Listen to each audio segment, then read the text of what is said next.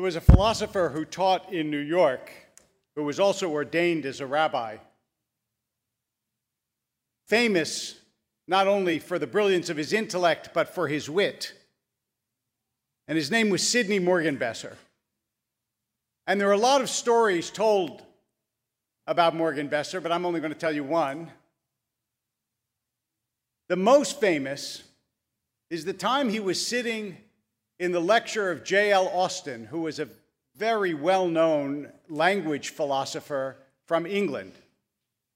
And Austin was making the following point. He said, Two negatives make a positive, but two positives don't make a negative. So if I say it is false that it is false, that means it's true. But if I say it's true that it is true, that still means it's true. So he said two negatives make a positive, but in no language, said Austin, do two positives make a negative. And from the back of the room, Morgenbesser yelled out, Yeah, right.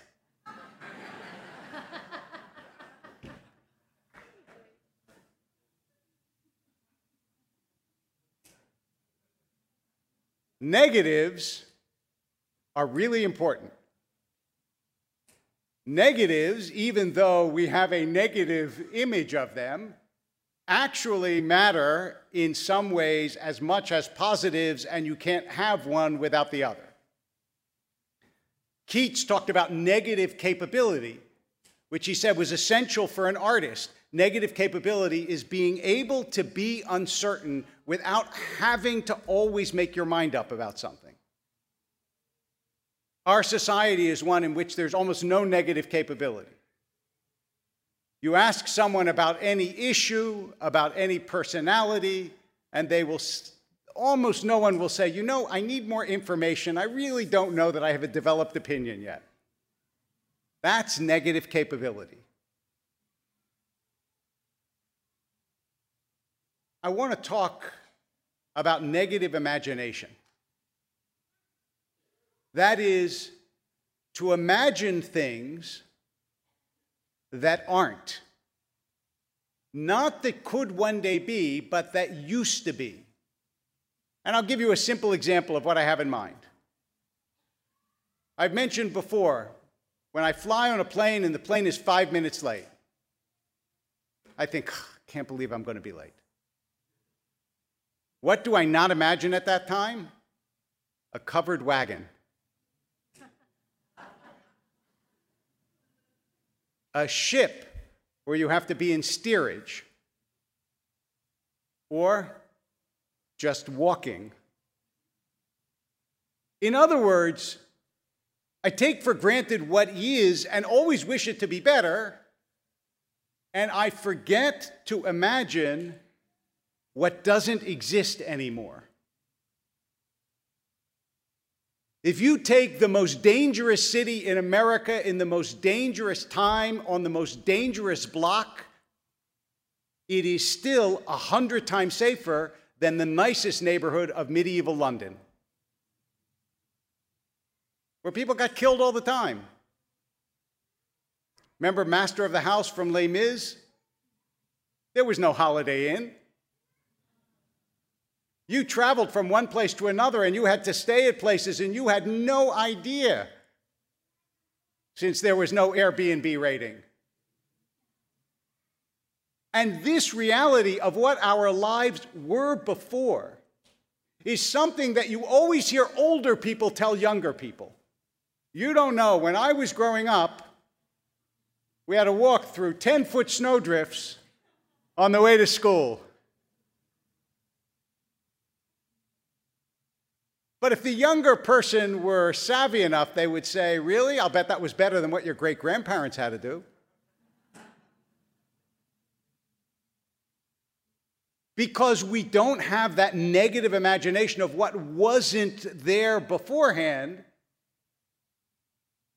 and what it would be like if it wasn't there now. So let me just remind you A lot of Jews say, we know what happened when there wasn't an Israel, there was a Holocaust. That is much too simple. Last week, on Friday, June 9th, almost nobody in our community recognizes it, but it was the 20th of Sivan. In 1171, for the very first time in the community of Blois, 40 Jews were killed, and it was the first time that the government cooperated in a pogrom against the Jews. In fact, the 20th of Sivan in certain communities is still commemorated because it shocked the Jewish world. But does anyone remember it? No. The spring was the time of the Gezerot Tachvatats, the Chmelnytsky pogroms in 1648 and 1649, where tens of thousands of Jews were killed. When we talk about what it is not to have an Israel, our automatic go to is Germany. But remember, it's not just what happened in Eastern Europe, it's what happened here too. Do you know why Anne Frank died in Auschwitz? It's because Oscar Strauss, though a friend of Roosevelt, though a very rich man, tried to get the Frank family a visa and couldn't succeed. It's what happened all over the world throughout Jewish history. We were guests and often unwelcome guests in other people's homes. And the reason I call for negative imagination is when someone gets up and talks about Israel today, they say, Look what's going on in Israel, and they either love the demonstrations in the streets or they don't like the demonstrations in the streets as though that's Israel. But if you have any sense of Jewish history, if you know what it is to actually not have an Israel, and by the way, we just blessed the month of Tammuz, which is the month in which Nebuchadnezzar smashes the outer walls of Jerusalem and begins the destruction of the temple. And we just read this morning of the spies who were the first tentative incursions in Israel thousands of years ago. If you remember what it is to have an Israel, it's not the Holocaust alone. It's Ethiopian Jews thinking they will never see anything other than what they live with until the coming of the Messiah, or Soviet Jews living under the jackboot of communism with no hope. Or our ancestors who again and again and again were subject to the cruel whims of other people. What is it like not to have an Israel? This time I'm shifting ground. Not just in Israel, the country, but in Israel, the people. Well, apart from the fact that the modern world wouldn't have had Kafka or Freud or Einstein or Proust or Marx. If you look, as I did, just the very beginning of Norman Lebrecht's Genius and Anxiety, he has the following paragraph Without Jews, you wouldn't have Karl Landsteiner and no blood transfusions or major surgery. Without Paul Ehrlich, no chemotherapy. Without Siegfried Marcus, no motor car. Without Rosalind Franklin, no no model of DNA. Without Fritz Haber, not enough food to sustain life on Earth. Without Genevieve Halevi, no grand opera. And on and on and on. When people slide away from our people, I wonder if they realize, wonder if they have enough negative information, negative imagination to think of what the world would be without these people. They didn't come about by chance. They came about because they were part of a culture that trained human beings to think about the world a different way, that trained human beings to argue a different way, that trained human beings to think.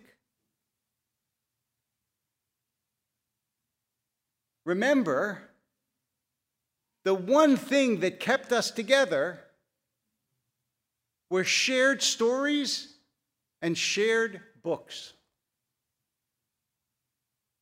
There is a software maven who's trying to create virtual communities that are non geographic. He wants to create worldwide networks. And you know what he uses as a model? The Jews. Because he says, where else is there a worldwide community where everybody connected to everybody and everybody shared and everybody knew? And when they met each other, they immediately had something in common. The only place I can find that is among the Jews. Now, just imagine if we weren't here.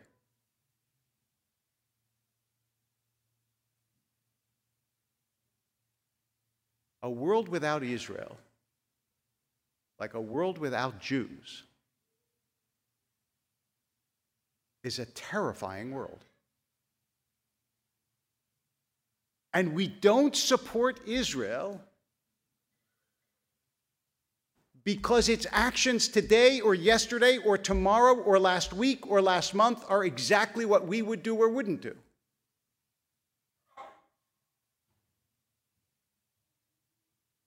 It's an existential question. You don't love your kid because they got an A. And you don't stop loving them because they failed the exam. You understand that your fate and your heart and your soul is bound up with this person. And that's what it is to be a Jew. And that's what it is to love Israel. It has conditions of approval, but it has no conditions of love. You can be angry, you can disapprove. You can say this is terrible and they shouldn't have done this and they shouldn't have done that and they should do the other thing. But you can say that about your kids too, or about your parents. But at the end of the day, just remember even if you didn't live through it, with negative imagination, what is a world without an Israel? What is it for the Jewish people, but also what is it for the world?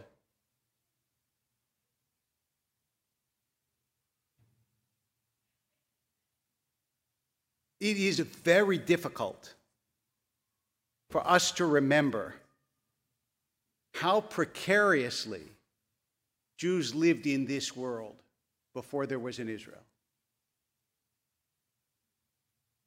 We were nervous and we were scared. And that includes Jews in America. If you ask, why didn't Jews in America protest more vociferously, more self confidently, more loudly what was going on in Europe? Because people knew. My paradoxical answer is because there was no Israel. Israel gave American Jews the self confidence to stand up as American Jews, and before Israel, they were scared. And if you doubt that, just look at how much they didn't speak in the course of the Second World War. But you know, when it came time for the Soviet Union to put pressure on them, now that there was an Israel, American Jewry rose up against the greatest nuclear power in the world, except for the United States, and spoke with no hesitation. My parents smuggled Torahs into the Soviet Union. My mother smuggled Torahs, believe me. My mother couldn't stand when you put your elbows on the table. It's really hard to believe that she was a smuggler. but there was an Israel, and they felt secure in this world. And they weren't afraid. And many, many, many other American Jews did that, which is such a contrast to what happened 30, 40, 50 years before.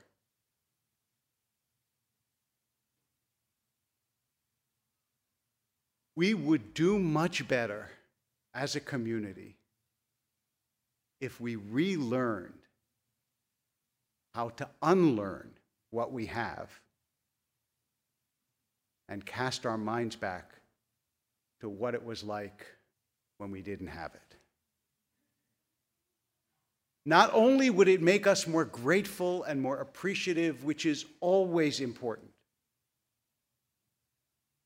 but it would also keep us from going off track when this happens or that happens and being so reactive and so immediate that we forget what really matters. When something bad happens in Israel, I don't like it, you don't like it. When Israel is responsible, I really don't like it. But it has nothing to do, on any level, with my deep love for the land and my knowledge that Israel is indispensable for Jewish survival, for Jewish flourishing, and, I believe, for the world. This is not an easy message to get across to younger people for two reasons. One, they don't have an experience at all of an Israel that seems weak or embattled. And two, they're young. They're young. And when you're young, by and large, your ideals have not been tested by frailty and weakness and failure and the knowledge that you've been wrong and that you're just a part of a sweep of history and not actually the best thing that history has thrown up in the thousands of years that it existed. We felt the same way. It's not just today but it is really important to emphasize and re emphasize that Israel is a bulwark against tyranny in this world, against savagery, against cruelty, and against destruction. We know. We've seen it again and again and again. We saw it in Chmelnytsky, we saw it in Blois, and we, God knows we saw it throughout the 20th century.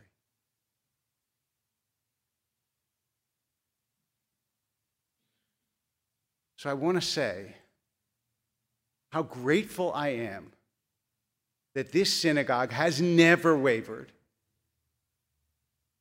When I've spoken in support of Israel, I have never gotten pushback.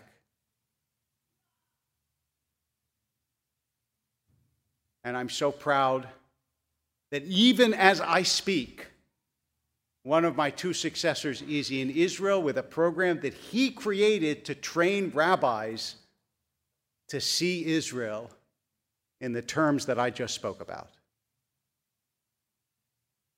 Because this synagogue and synagogues like it, if there's another synagogue like it, you need to lead the way. You need to spread the message. We need to be the explanatory vanguard of our people and of our land. We live in the most miraculous times in Jewish history. Thousands of years, Hebrew was not a spoken language, and Israel was not a Jewish state. And it is and we're here to celebrate it. Let's not let other people forget that not only is Am Yisrael Chai, the Jewish people are alive, but so is the Jewish land alive. And God willing, it will be until whenever the Messiah comes. And even if the Messiah, as I suspect, takes a really long time to get here,